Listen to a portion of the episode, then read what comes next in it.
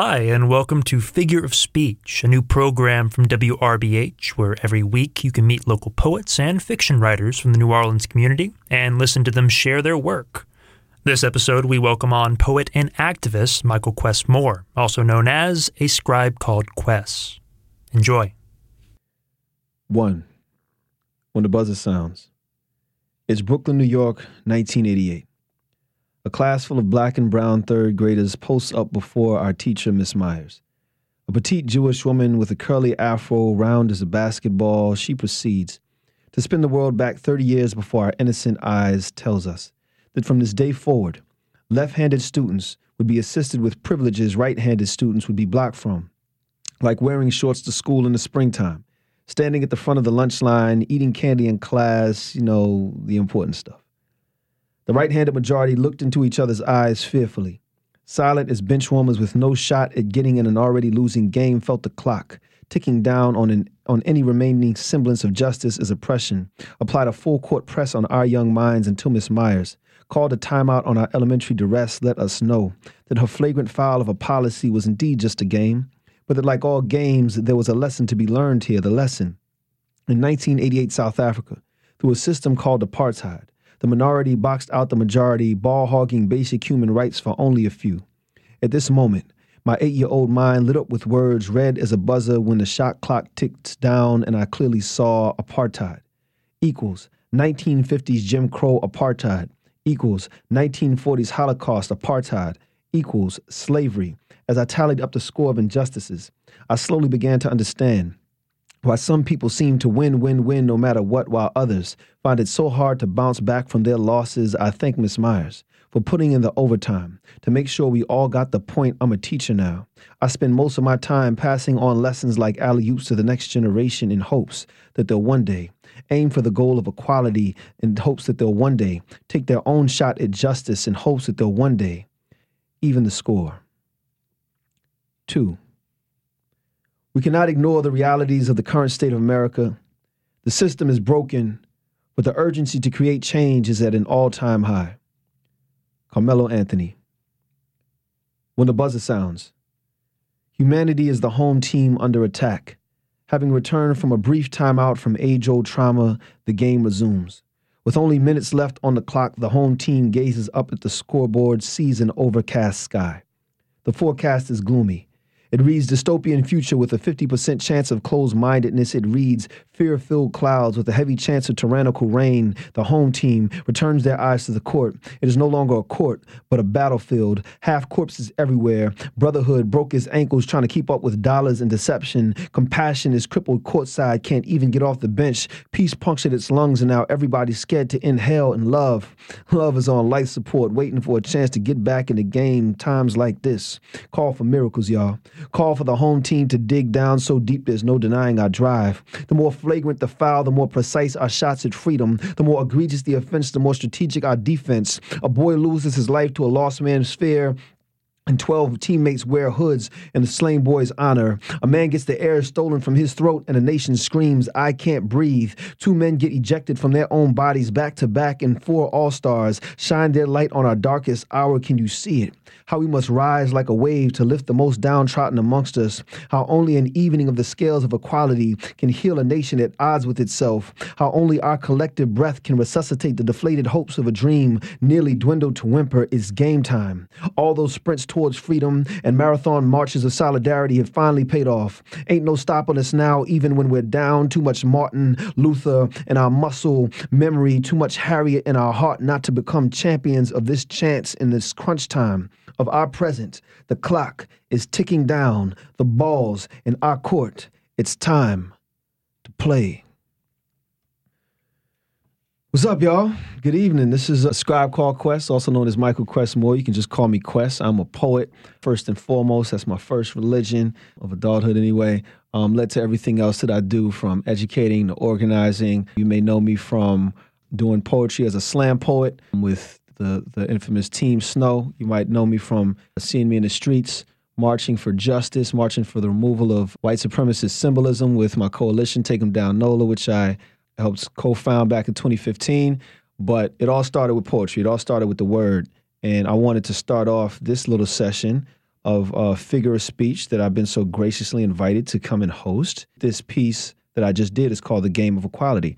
I was asked to write a poem for the NBA All Star basketball game by Nike back in February. And so, hence all of the basketball tropes you heard bouncing around in there. See what I did there? Yuck, yuck. And uh, yeah, basically, that's what that was all about. But I wanted to frame the conversation with that because basically, what I want to read to you guys this evening is mostly from my most recent collection um, called Sleeper Cell. And it's very relevant to the conversations we're hearing had, uh, had right now all around the country in terms of social justice, in terms of racial inequality and the attempts to achieve equality, if not equity. And I really allowed myself to go to those places that were cathartic for me, that were venting for me, that allowed me to get a lot of those feelings out about what it feels like to be on the receiving end of oppressive behavior, of marginalization, what have you. So the book is called Sleeper Cell. It exists somewhere between the Du Boisian consciousness of uh, souls of black folks, or better yet, the double consciousness that he gave phrase to, and what it feels like to have to bifurcate or split your your your your being into two in order to coexist um, within the world of the oppressed and the world of the oppressor at the same time. You know, he gave that lens to us back in the early 20th century when he wrote that book, and it spoke for black people. But I think at this point, we can take that same framework and apply it to all marginalized identities under uh, an oppressive norm, which happens to be a white supremacist hetero patriarchal norm um, in America, in the so called West. And so, uh, though I don't speak for all of those different identities, I definitely speak for, um, you know, good old fashioned black boys from the city, um, at least this particular one, and those who feel that. But I think within the metric, within the, the psychic index that we find amongst um, the oppressed, that there are a lot of access points for everybody to connect with. So I hope people connect with some of the pieces I'm going to share tonight or today or whenever you're going to be listening to this. But yeah, it exists between Du Bois, souls of black folks, and the matrix. So, what does it look like, or what does it feel like to have that double consciousness exist within the surveillance state of to today, which we know the Matrix is a great, you know, modern day myth for. So, yeah, enough of that sci-fi stuff. Let's get back to the word. This is the uh, first poem of the book. Sleeper Cell, named after the book itself. Upon the horizon, the rising of slain tribes an army of apparitions. Vaporous wisps of flame at their fringe are but smoke plumes from the fire at their core. Indigo hearts beat, bleeding into the dreams of the living, for ether is the blood of ghosts, galvanized into electromagnetic waves of consciousness that draw a rising tide, arisen sleepers, imprisoned keepers of long quelled flames, rekindled in kind, in kinsmen through time, and this is our season to unearth truth like treason from each root to each region of a family tree ablaze. We are branches of cinder and leaves of small embers that yet still remember our indigo centers to touch us with tender. Awareness will render recipient senses defenseless and splintered with change that remains like a pain it sustains, but bursts a new form like the earth after rains. What blossoms from chains are vines old as time, as aged as old sages with wisdom their wine. O ye altered beasts of burden, rise from your graves. Now dawns a new Genesis. You are no longer slaves. I actually wrote that poem for a play that uh, I started in years ago called Rumors of War, which is a reenactment of the 1811 slave revolt, basically. And um, I kind of I wanted to exist outside of just that moment because even when we did it in 2011, I wanted it to be somewhat of an allegory for what I felt was still happening and still relevant into in this time. So uh, I use it for this book because the the book basically travels through time. It starts with the antebellum right there, but then it takes us all the way through several different facets of what that looked like all throughout our history as we had to, you know, navigate through these spaces. I want to do this next poem because speaking of kind of cross sectional, it speaks to exactly what it feels like to be in that space, in that room where you can't exactly speak your truth because your truth is is is is pretty much muted by the state or it's not sanctioned by the state and sometimes it's your truth and sometimes it's it's it's somebody next to you who's you know speaking on behalf of the state and at the same time silencing themselves so let the poem tell it it was back in 2014 i was touring the texas state capitol my small brown body was cast against the canvas of tall white coliseums reaching back centuries. I was dwarfing in the bleached shadows of their history. Small brown bodies like mine were but minor details in a portrait of American destiny manifest only in the margins, its footnotes on the pages of recorded history, but right now. Right now, my thoughts are of Brianna. Brianna of light Latina hue and American college girl humor, she is a walking library of white supremacist mythology trapped in a mausoleum of mestizo skin Brianna knowledgeable tour guide who just walked me and some 30 visitors through the pristine halls of the state capital the jokes. They glint off of her tongue with irony, her commentary clashes with her culture as she speaks of Texas history and the possessive. We were defeated in the Battle of the Alamo in 1836, she says. We rallied back six weeks later and won the Battle of San Jacinto, thereby founding the great state of Texas, she continues. And I keep trying to figure out how she manages to fit all her light brown me inside of all that western white we, how she can so easily mince memories of moccasin shoe mamas beneath the steel toes and steers of Lone Star boots now walking across the marble floors of her oppressor's history as she speaks. There's a festival going on on the front lawn of the Capitol. Her voice struggles to be heard above the booming bass lines of reggaeton rhythms blaring from the speakers outside. And I can't help but wonder if the cognitive dissonance inside her head doesn't blare just as loudly. There are women, many of them are Brianna's hue, dancing to her people's music. I think they're doing Zumba or the Macarena or something that English words fail to do justice. And I'm struggling to see how she fails to see the injustice in the story she's been paid to propagate. And can she hear her ancestors' rebuttal thumping through the drums as they echo through the halls of the Texas state capitol, Brianna? Can you hear your ancestors calling? At the end of the tour, an elderly white woman asked Brianna, what does the word Texas mean? And she quickly replies, It's a Caddo Indian word for friendship.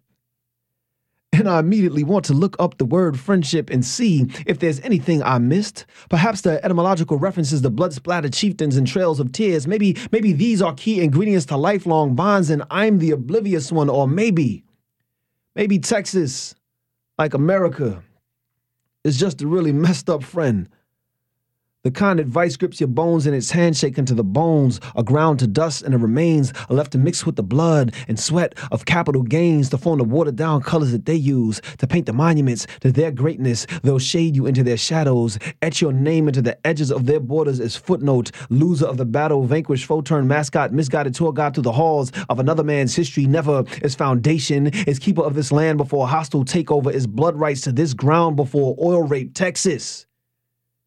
If you are friendship, then what do I call my enemies? So, yeah, I talked a bit about the awkwardness of existing in a space like that, right? In that last poem, I talked a bit about monuments. So, um, this next piece uh, I wrote uh, from one of the early actions that we uh, first did around the Take 'em Down NOLA work. Shouts out to Take 'em Down. Shouts out to the powerful uh, legacy of work that activists for decades contributed to to uh, putting us in position to make the moves that we did. We removed not one, not two, not three, but four monuments to white supremacy in our beloved city, of New Orleans, which still has many to go. So that said, I will have to edit this on the spot because of our successes, but check this out. This is Grounded by Sky, a Southern epitaph. Knowing that I walk atop the bones of my ancestors, in the shadow of their oppressors, towering statuesque above me, I cannot look down without feeling the puzzled pieces of my past beckoning me back together, cannot look up without feeling the weight of history break me into pieces. I cannot leave this ground and feel whole, cannot stand it either without its heavy sky pummeling my dreams into nightmares. The ground is a haunt is a restless cauldron of simmering spirits bubbling over beneath the souls of callous sojourners, singed by the heat beneath their feet, yet numb to the stories in its ferment. The sky is riddled in dead eyes, the probing gaze of ghastly men, now ghosts, cast into iron, who in flesh owned men, women, and children, my kin, who in flesh beat men, women, and children, my kin, who in flesh raped men, women, and children, my kin, who in flesh slaughtered, maimed, murdered men, women, and children that look like me. I cannot leave this ground where the scattered bones of my ancestry lay namelessly, without tomb nor headstone, sans burial ground, much less monument, and not feel the echoes of a chorus of gnashing teeth. Testimonies hissing at my heels cannot stand this ground without feeling the frozen laughter of gilded antebellum the sky, a glacier of silence that yet speaks so loudly. If you dare to listen closely, you'll hear their names, whispering proclamations of self praise from the perch of street signs that hang like still nooses, suspended in time, lynching the esteem of listless passers by, the stories beneath their feet and above their head, having passed them by, yet the themes, having ground their weight into their subconscious, making of their minds infertile soil, insufficient to nourish the seeds of dreams, for the dead eyes have probed and made lifeless the soil. The bones have spoken, but their voices have been muted by the cast iron gaze above. I live in New Orleans, where the bones of my ancestors beat the ground like a drum, bang bamboula rhythms through the souls that walk this land. I live in the South, where monuments to Robert E. Lee, P.G.T. Beauregard, and Jefferson Davis once stood taller than most homes, but the street signs, they are still noosed in the names of slavers. I cannot leave this ground and feel whole cannot stand it either and not feel history trying to break me on its cyclic wheel. So, we talked a bit about colonization in the antebellum era, what that looked like, felt like, what it feels like to live in the shadow of it. Can't really have that conversation holistically if you don't bring in neocolonization. So, to that end, this piece is called Gentrification in Five Parts, a play on the senses. What smells like lemon pledge bologna mixed with a dash of gutter punk funk? It sounds like a churning coffee bean grinder set to a backdrop of new construction. Can't tell the difference between the grind outside and the grind inside. Sounds like number nine. Your cappuccino vanilla mocha princess set on a Cypress Hill latte's done. And sorry, man, but we don't have any vacancies for occupants of three or more. Looks like a boarded up home in disrepair next to a newly refurbished one. Fresh coat of paint, still glistening. Looks like a rigid white girl's jawbones and her paint pit bull and her pet pit bull snarl. Looks like a band of scraggly headed hopefuls riding bikes ten feet in the air past a wrinkled old brown woman on her porch. Looks like the look in that woman's eyes would have swore she'd just seen an alien ship. Looks like the look the hopefuls on bikes never give. If the word aloof could campaign for a picture in a dictionary, we'll put a Nikon 360 camera on those kids. Tastes like nothing. it's somehow still familiar. Like your mama's favorite dish, but she forgot all the season, you know. Uh, too much everything you never asked for, and when you got it, and you much applied to you, like a cappuccino vanilla mocha on a Cypress Hill latte with a side of kale. Yeah. Feels like an eerie sense of something ain't quite right, but how do I put my finger on it when it keeps slipping from my grasp? How identify what keeps disappearing like a floorboard slipped from beneath your feet? Then the whole room, then the whole house, then all of a sudden, brand new floorboard, brand new house, but no more. You Feels like a slow burn that only melts all your skin off 10 years after the fact, like colonization in a velvet glove. Like, I think I'm getting, but I'm not quite sure. Feels like never getting to come out the kitchen when company comes. Like, been working in the kitchen my whole life, and they just up and hired a whole new staff out the blue, just like that. Told my recipes ain't good here no more. Told me the rest of my patrons don't like my ingredients. Said it wasn't cappuccino, vanilla cup, and Cypress Hill latte with a side of kale enough. Told me they got some new cooks now. But I could always go apply at the shop round the corner. Only wasn't no shop round the corner. Told me, nice job, anime. Uncle Ben, we sure do appreciate your service. Just so happens it's not needed around here anymore, but leave your kids. your kids can stay. We've got a nice shiny new building to teach them in where they can learn all about our predecessors like Marco Polo and Christopher Columbus. So one day, when they grow up, they may not always know when we're going to show up, but they'll always, always, always know us when we get here. Yeah, yeah. A little bit of shade, just a little snarky there, unapologetically so. Yeah, I mean that's that's that's art. That's what art does. You know, sometimes it's the best and only ventilation you got for the wounds that you can't access with your hands, with your fingers, and that there's no uh, doctor or or healer to tend to. You got to let your let your art do it. And to that end, I want to um at this point usher in one of the greatest healers and artists of this time, in my opinion. I've had the the the the pleasure and privilege of sharing a stage or two with this guy. He needs no plug from me. He's mega. I'm trying to get where he's at. This guy's name is Hanif Willis Abdurraqib, and I hope I said his name right. But he's out of Ohio. Um, shouts out to the OHIO. He's got this brilliant poem about gentrification amongst very many brilliant poems in his second to last collection called A Crown Ain't Worth Much. This is Dispatches from the Black Barbershop, Tony's Chair, 2015. I'm gonna try to do it in a voice that I imagine he is embodying, impersonating in this uh, poem. All italics. And I got to walk my ass past my mama's old house now and see for see a for sale sign they put on one of them out front here. But I tore that shit out the ground. The city, the, the city's still gonna get that day money though. We, we got we got to be out by tomorrow night. Damn, you you might be you might be my last cut. They done took all all except this chair and these blades, same ones I've been using since '89. They still sound the same. They still cut clean, but they loud. They sound like a bulldozer coming. These blades been watching all that black hair fall since we got here. These blades been watching all all those black buildings fall since we got here. Niggas ain't gone nowhere. Niggas ain't got nowhere to go except under the ground. My son got locked up messing with those packs, trying to make money for the family. We ain't been eating ever since they built that salon for the white folks next door.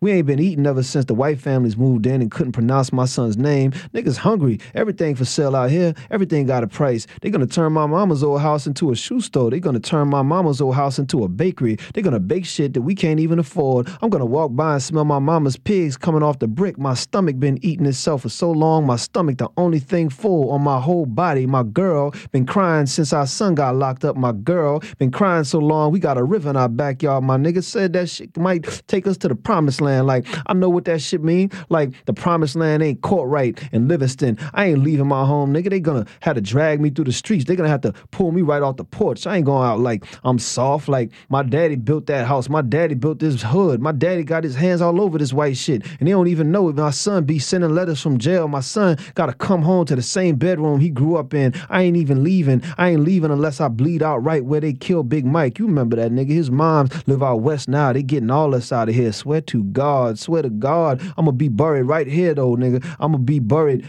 right underneath the under the Starbucks or some shit, and I'm gonna be a ghost. I'm gonna keep the hood safe after I die. The OGs ain't safe. The OGs ain't save us, but shit, my name's still on the door for one more for one more night, nigga. Let me give you a cut for your head back. All right. I hope I did that even a little bit of justice. I know he reads it differently or better, or whatever. But um, anyway, yeah, gentrification. Talk about it by way of Hanif. So the book travels through all of those different facets. My book, Sleeper Cell, travels through all those different facets of systemic oppression. You can check out some of my work online, a scribe called Quest, you know, Google it, YouTube it, all that good stuff. I've always said that state sanctioned violence was but the exclamation point in a long running death sentence of oppression that uh, black people are up against. I don't have time to read all the stuff in here that this book kind of climaxes with in terms of state sanctioned violence, but I do want to share a piece or two with you, and then we're going to be out. This is called Post Racial America, children's story. We need to have a conversation about race. Turns page. We need to have a conversation about race turns page. We need to have a conversation about bang, gunsmoke, and turns page.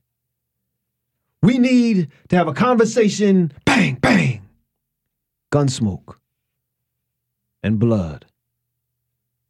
Turns page. We need to have a bang, bang, bang, and gunsmoke and blood and blood. Turns page. We need to bang, bang, bang, bang, and gunsmoke and blood and blood and blood and blood. And... Turns page. But we bang, bang, bang, bang, bang, and gunsmoke and blood and blood and blood and blood and turns page. I'm going to leave you with this last one. I hope I don't run out of time.